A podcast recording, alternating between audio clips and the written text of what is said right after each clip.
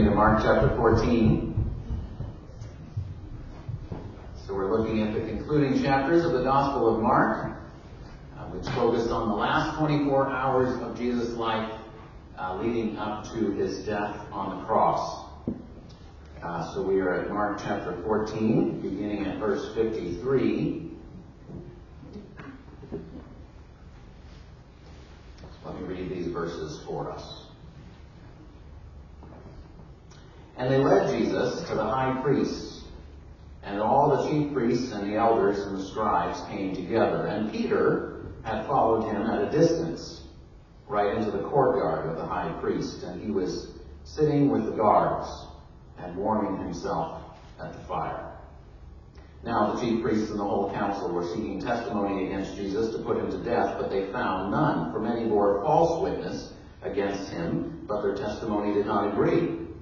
And some stood up and bore false witness against him, saying, We heard him say, I will destroy this temple that is made with hands, and in three days I'll build another not made with hands. Yet even about this, their testimony did not agree. And the high priest stood up in the midst and asked Jesus, Have you no answer to make? What is it that these men testify against you? But he remained silent and made no answer.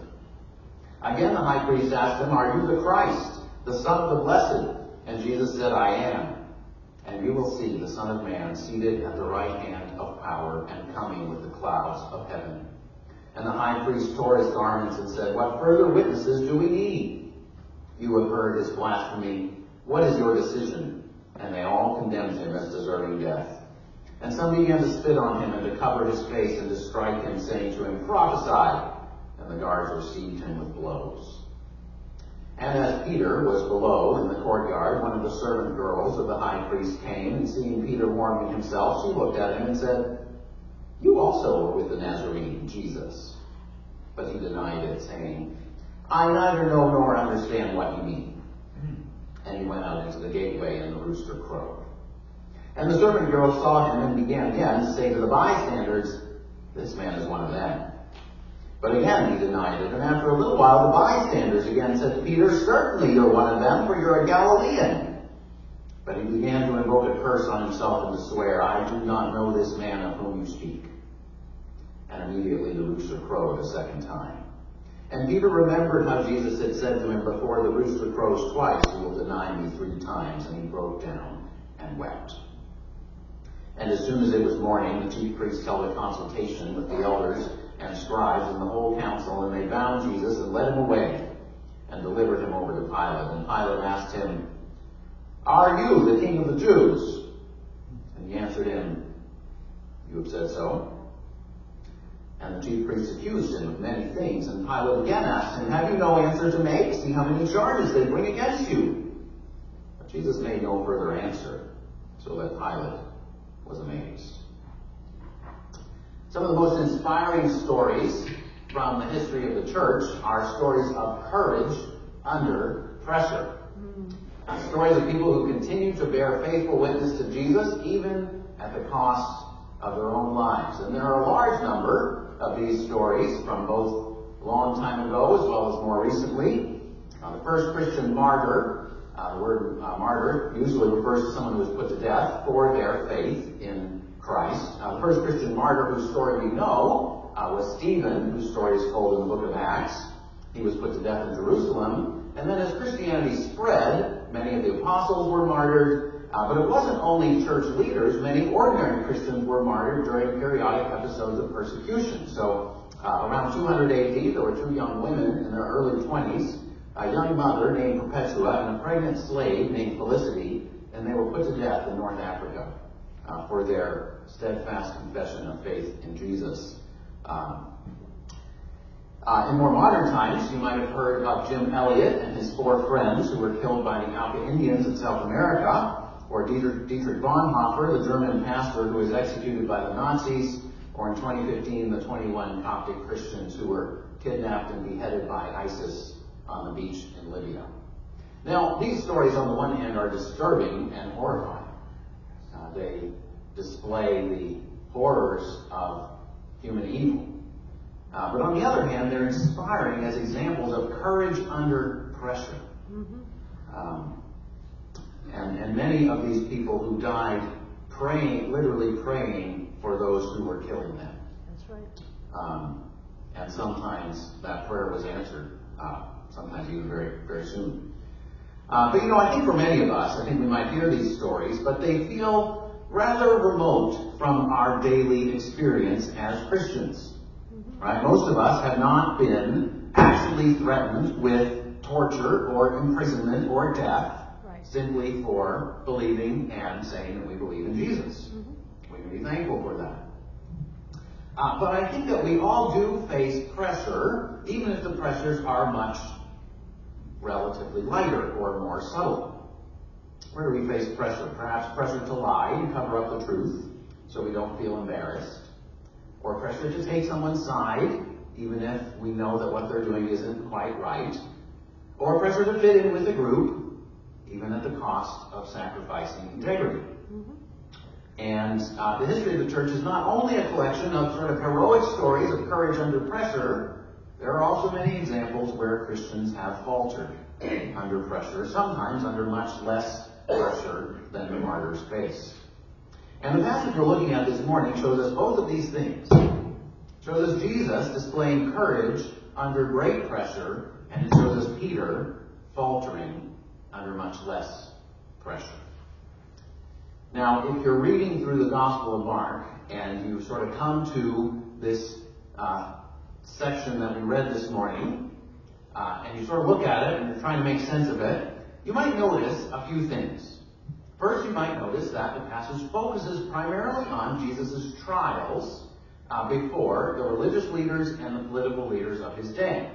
Uh, so first, Jesus is brought before the council in verse 53 to 65. This is the Jewish council, also known as the Sanhedrin. They exercise authority primarily over religious matters. Uh, but then you see that Jesus is also brought before Pilate. Pilate was the Roman governor of Judea, and he exercised authority over uh, political matters. Uh, so you sort of might notice, okay, there's these two trials. Jesus is brought before two, uh, a group of people and then the governor, uh, and Jesus behaves in a similar way in both trials. Right? Did you notice in both trials he's unexpectedly silent? Yes. Uh, verses 60 and 61, the high priest asked Jesus, Have you no answer to make? What is it that these men testify against you? And it says Jesus remained silent and made no answer. And then verses 4 and 5, Pilate asked Jesus the exact same question, Have you no answer to make? See how many charges they bring against you. But again, Jesus made no further answer.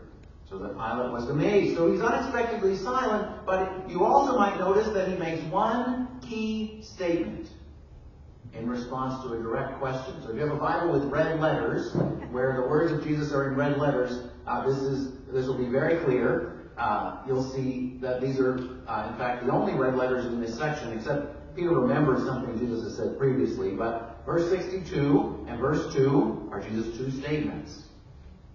So, Mark's showing us something important about Jesus by how he behaves during his two trials. So that's the first thing we're going to consider is what we learn about Jesus from how he behaves during his trials. But the other thing you might notice if you're reading this section is that in the middle of Jesus' two trials is this account of Peter's three denials. And in fact, Mark switches back and forth multiple times between Jesus and Peter. So verse 53, Jesus is led to the high priest. He's brought inside the high priest's house. Verse 54 mentions that Peter is outside in the courtyard. Then, verse 55 65, focus on Jesus' trial indoors before the council. 66 to 72, go back to Peter. Verse 66 says he's below in the courtyard, so uh, the council must have been meeting on perhaps the second floor or a higher level of the high priest's house. Uh, having no idea. Okay. We'll pray it doesn't get worse. uh, and we'll do the best we can in the, in the meantime. Um, so Jesus is led off to Pilate where he's put on trial again. So you see these two stories are sort of woven together. It's sort of like a movie where there's two scenes that alternate back and forth with two different sets of characters, one set over here, one set over here, but the whole story is building to one climax. And they're not just two random uh, stories going along, but they're, they're connected to each other. Um, and whenever this happens in Mark, uh, you want to ask, okay, what is the connection? Mm-hmm. Right? Now, of course, you could say, well, Mark's just telling it this way because that's how it happened historically, which is true. Right? These things, you know, Peter was standing in the courtyard while Jesus was inside. Uh, but often Mark weaves together two stories to make an intentional contrast. There's a thematic reason why they're woven together, as well as a historical or chronological reason. Uh, so, uh, the connection you might notice is Jesus is on trial officially, Peter's on trial unofficially. Jesus faces great pressure, Peter faces less pressure, and Jesus stands firm, and Peter doesn't. Right? So that's the second question we're going to focus on. First question is, what do we learn about Jesus through how he behaves in this trial? Second question is, what should we learn from this contrast between Jesus standing firm and Peter falling and failing? Okay? So, first question, what do we learn about Jesus from how he behaves during his trials? Uh, again, the two notable aspects of Jesus' behavior are his unexpected silence and his direct answers. So, why was Jesus silent before his accusers? Now, sometimes defendants in court are silent because they're guilty and they know it. Or they're trying to be clever, right? They plead the fifth. And whenever you hear somebody pleaded the fifth, uh, we don't always think positively of that, right? Because sometimes they're just trying to worm their way out and not plead guilty so they can bargain and maybe get off on a lesser charge. Um, or sometimes people are silent uh, because they're angry and sullen, or because they're arrogant and condescending, or because they're fearful and insecure. But Jesus was none of those things. That's true. He wasn't trying to hide anything. That's right. And in fact, he had spoken openly, both in Galilee and in Jerusalem, verse 49, which we read last week. Jesus says, Day after day, I was with you in the temple, That's teaching. right. Jesus wasn't hiding anything. And also, Jesus wasn't reluctant to answer questions. He didn't shut people down. Chapter 12, the temple leaders had approached Jesus with one question after another. It was a whole day full of questions. And Jesus engaged them all and answered them all. So Jesus didn't just shut people down if they expressed a little disagreement with him or had some questions for him. He didn't just refuse to talk to them. Uh, he didn't only talk with people who already agreed with him. Jesus talked with all kinds of people. Yep. But here, Jesus remained silent in the face of irrational hostility and false accusations. Uh, Ecclesiastes says there's a time to keep silence and a time to speak. And you know, if you're dealing with people who are deeply hostile and they're just ready to twist anything you say and use it against you. And unwilling to listen to any reasonable argument, sometimes the wisest approach is to keep quiet, That's right. to not say much. Should I try that one? Try walking away from the podium. I'm wondering if it's losing connection. Okay. That's my thing. I can come down here. Want to try that? What, you want to have an issue down here, so I'm going to try to come down here. Um, all these things happen on Sundays, and they don't happen when we try it out in the middle of the week. anyway, um, okay, so let's try this. Uh, so if you're dealing right, if you're dealing with people who are deeply hostile, sometimes the wisest approach is keep quiet, don't say much That's right. right? Because there's not going to be any benefit to saying a lot. And that's really what's going on here. So if you look at verses 55 to 59, uh, there are sort of three times where they're trying to get Jesus and they don't. So verse 55, the whole council was seeking testimony against Jesus, but they found none. Verse 56, many bore false witness, but their testimony didn't agree. 57, 59, some stood up and bore false witness, but yet, even about this, verse 59, their testimony didn't agree. Now, verse 58, their accusation contained a partial truth. If you read what they say in verse 58, uh, Jesus had talked about the physical temple in Jerusalem being uh, brought down and a new and better temple arising. So we've seen that in the last few weeks. But here's the thing Jesus never threatened to physically destroy the temple in Jerusalem. That's right. He said that God would do that in an act of judgment. Yep. Um, so here they are. They're all trying their hardest to throw accusations against Jesus, but none of them stick. And uh, in the Old Testament, uh, one of the requirements to establish any legal charge against someone was that there had to be multiple witnesses who agreed. That's right. So nobody could ever be, uh, especially condemned to death, or even sometimes given a lesser punishment, on the testimony of only one witness. And so uh, Deuteronomy 19:15 says this: only on the evidence of two witnesses or of three witnesses shall a charge be established. Yes.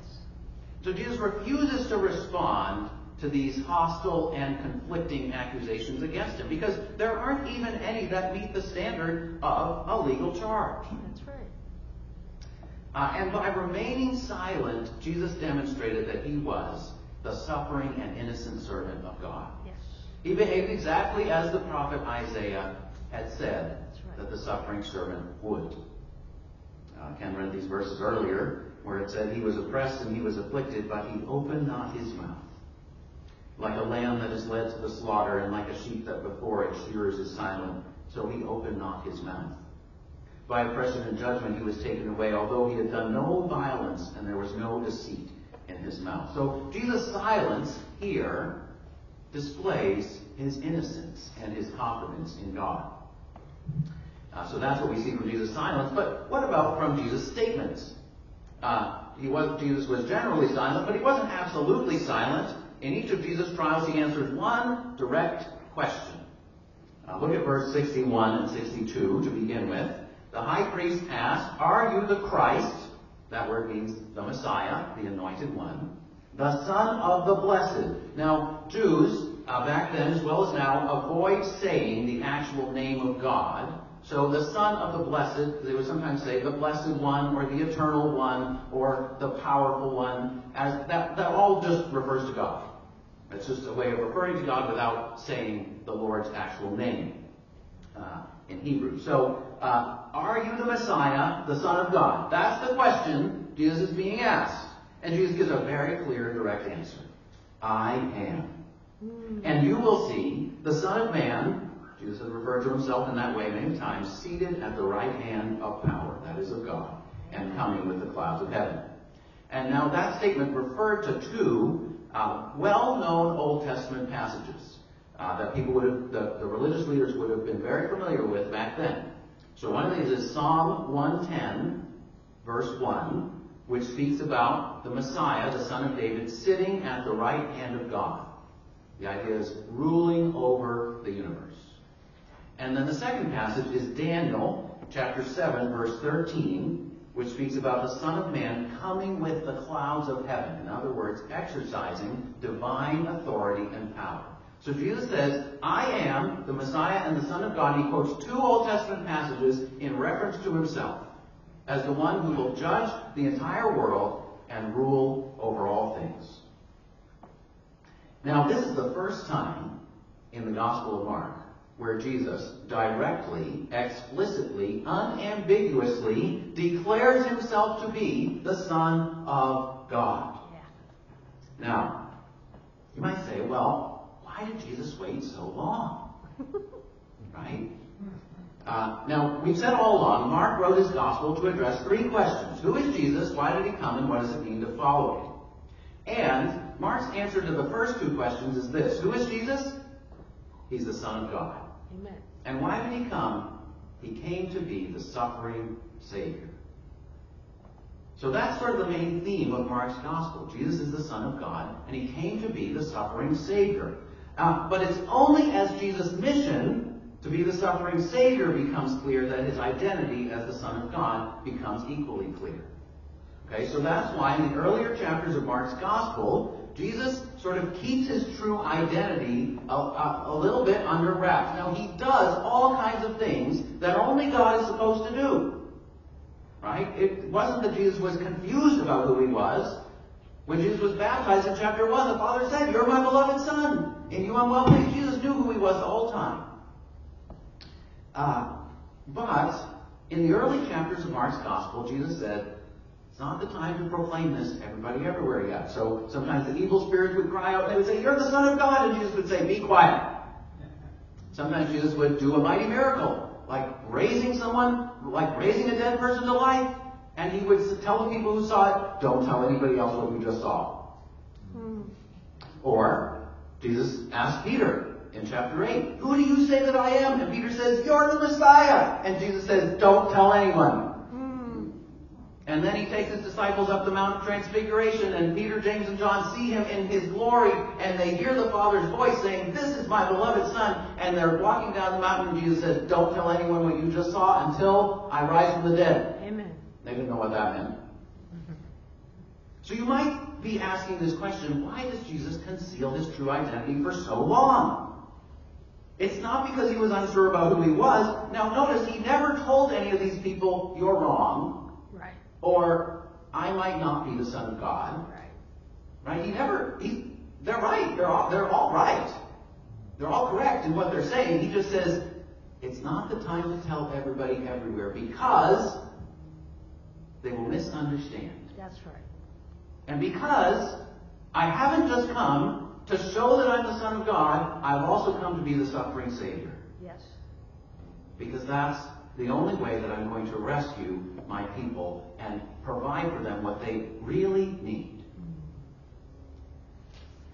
And so now, when Jesus is arrested, bound, and facing his hostile accusers, now he declares the truth that he has kept under wraps for so long. Hmm.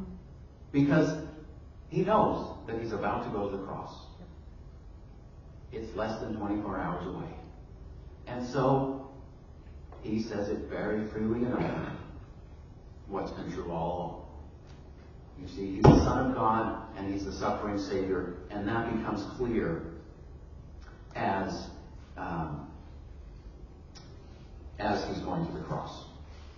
Uh, and it will become clear when he's hanging on the cross. Somebody says, "Truly, this man was the Son of God." We'll get there in a couple weeks. So Jesus gave a clear answer to the high priest's question. Yes, I am the Messiah, the Son of God. But I'm going to switch Okay. and pull that one Okay. over and see if that helps. I'm going to turn this off. Got it. I used to have one that one of my surgery. I still try using it, and it doesn't work either. Um, I need the new one then. Yeah, this is not. Okay. How's that? Can uh, we on? Can you hear me? Yeah. Okay. Um, worst comes to worst, we'll turn off all the mics and I'll talk loud. Because I can talk loud. All right, but this is the last thing we're going to try. Uh, verse two. Okay, Jesus' question in the trial before Pilate. Pilate says, "Are you the King of the Jews?" And notice Jesus' response. You say so. Huh. What kind of a response is that, you might think? He doesn't say, Yes, I am. And he doesn't say, No, I'm not. He gives a response that's intentionally a bit ambiguous.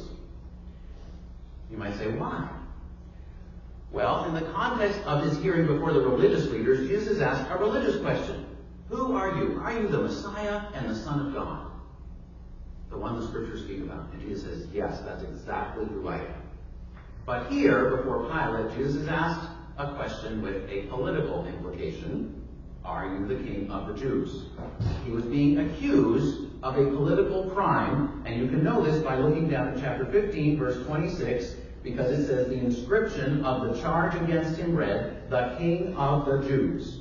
So here's the thing, the Jewish leaders who accuse Jesus of blasphemy, they don't bring Jesus to Pilate, the Roman governor, and say, he's blaspheming and dishonoring our God, and therefore you should execute him. Because Pilate would have said, I don't even believe in your God, and that's not in my jurisdiction, and I don't really care what he says. That's a religious matter, you deal with that. They came to Pilate and said, he's seditious. He's uh, undermining the authority of the emperor. And Pilate would listen to that because Pilate's like, oh, well, the emperor's a couple steps above me. And if somebody's going against him, then I better deal with it. Otherwise, I'm going to face the heat. if there's an uprising. So, the chief priest brings Jesus to Pilate and they say he's guilty of sedition. He's a danger to the stability of the empire. And so Pilate asks Jesus, Are you guilty of what these men say? Are you the king of the Jews? Are you claiming to be someone who has a higher authority than I do as the Roman governor of Judea? Now, on the one hand, the answer is no, because Jesus isn't trying to immediately violently overthrow the Roman government like other people were. He wasn't claiming to be the king of the Jews in that sense. On the other hand, he was claiming to be the Messiah, which means the anointed king, and the king in the line of David. He wasn't, he wasn't claiming to be king of the Babylonians, right? So, that's why Jesus couldn't simply say yes or no to Pilate's question, because the answer was no, but yes. Right? That's why he answers the way that he does. Do you see Jesus' faithful testimony to the truth, even under intense pressure? His self-control, his confidence demonstrated in his silence, his boldness and precision demonstrated in his answers. Mark is showing us Jesus passed the test. He was a faithful witness to the truth. He displayed courage even under intense pressure. That's what Mark wants us to see about Jesus. But that leads us to the second question, which I'll answer a little more briefly. What about the contrast? What are we supposed to take away from the contrast between Jesus, who's faithful under pressure, and Peter, who falters under pressure? Right? Peter wasn't being threatened uh, with any legal consequences. He wasn't being hauled before a court and accused of a crime. He was just being questioned and accused by a servant girl and a few bystanders uh, in a dark courtyard on a cold night. I mean, it's like the difference between being summoned to testify before the Supreme Court and being asked a curious question by a server in a restaurant, and then the server turns to the next table and says, you hear what he just said? Right? Peter's in much more like the second situation. Now, here's the thing. Sometimes people read this passage and they think, here's the takeaway. Be like Jesus. Be courageous and strong no matter how much pressure you have to face. And don't be like Peter, who was a coward. But I actually don't think that's the main point of this contrast. Here's why. Jesus did not say, I came to earth in order to be the best moral example you've ever seen, to motivate all of you to try harder and do a little better. If that was Jesus' primary mission, he didn't succeed. Judas, one of the twelve, handed Jesus over and never looked back. The other eleven disciples all ran away and fled. And here Peter, the recognized leader of the twelve apostles, totally flops. So Jesus' primary purpose in coming to earth was to be a moral example and influence. He didn't succeed. Mm-hmm. But what did Jesus say his primary purpose was in coming to earth? Mark chapter 2, verse 17, Jesus says, I came not to call the righteous, but sinners. In chapter 10, verse 45, Jesus said, The Son of Man came not to be served, but to serve and to give his life as a ransom for many. You see, Jesus came to give his life so that people who couldn't make ourselves right before God Mm-hmm. could be forgiven and set free. Yes. People who couldn't make up for our many failures could be welcomed and received into God's family. You see, what Mark wants us to see is that there's only one Savior. Amen. There's only one Son of God. Yes. It's not Peter. It's not any of the disciples. It's not you. It's not me. It's only Jesus. Amen. At the end of Jesus' life, everyone else sort of fades away and Mark sort of turns the spotlight on Jesus. And you see that he's the only one who's faithful to the end. Yes. He's the only one who's worthy of being worshipped as the Son of God and as the suffering Savior. We're saved by Jesus' obedience and Jesus' faithfulness, not by our obedience and our faithfulness. Mm-hmm. In the book of Revelation, it describes Jesus Christ as the faithful witness. Yes. You see, it's not by our own willpower, just by trying to do better, but instead it's by the Spirit of Jesus coming to live within us that we can become faithful witnesses to the truth about Jesus. Yeah. You see, here's the thing if the Spirit of Jesus comes to live within you, then yes, you will weep, like Peter does here in verse 72. You'll weep over the times when you've given in to ungodly pressures. When you've followed Jesus, but only at a distance. Did you notice how that described Peter in verse 54? It says, Peter followed Jesus at a distance. Uh-huh. And then the first person asked him, and he says no, and it says that he went into the gateway. and sort of went further into the shadows.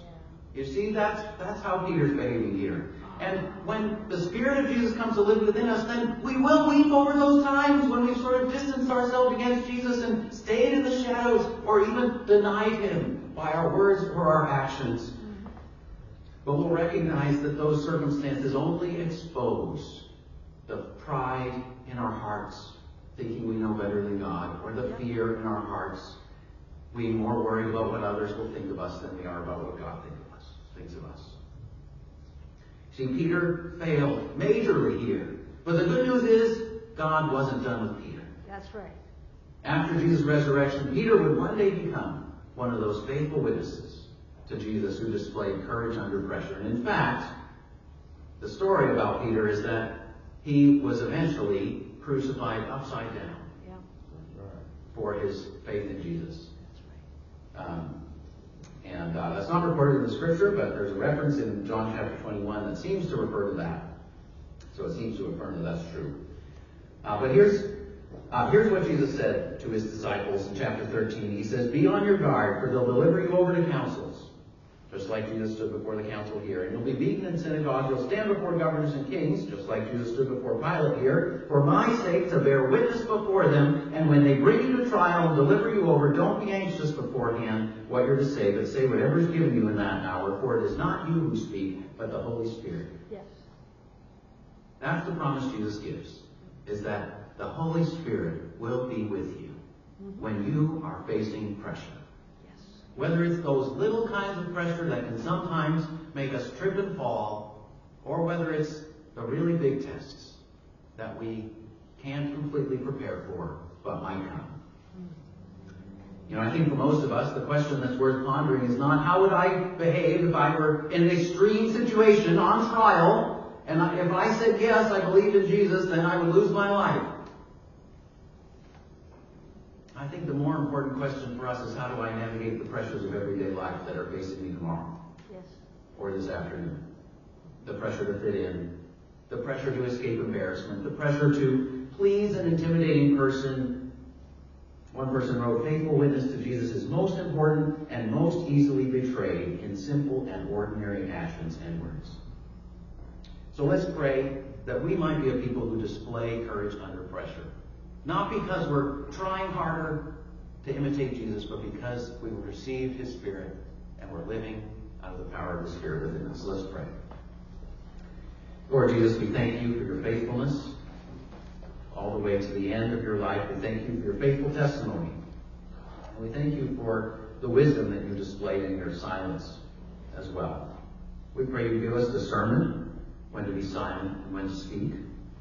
Give us your self-control when we're tempted to blurt out unhelpful things. Give us your courage to speak what is true and helpful, even when we feel afraid. Help us to become people who display courage under pressure. And above all, that we would worship you alone as our as the Son of God, as our Savior and Lord. In your name we pray. Amen. Amen.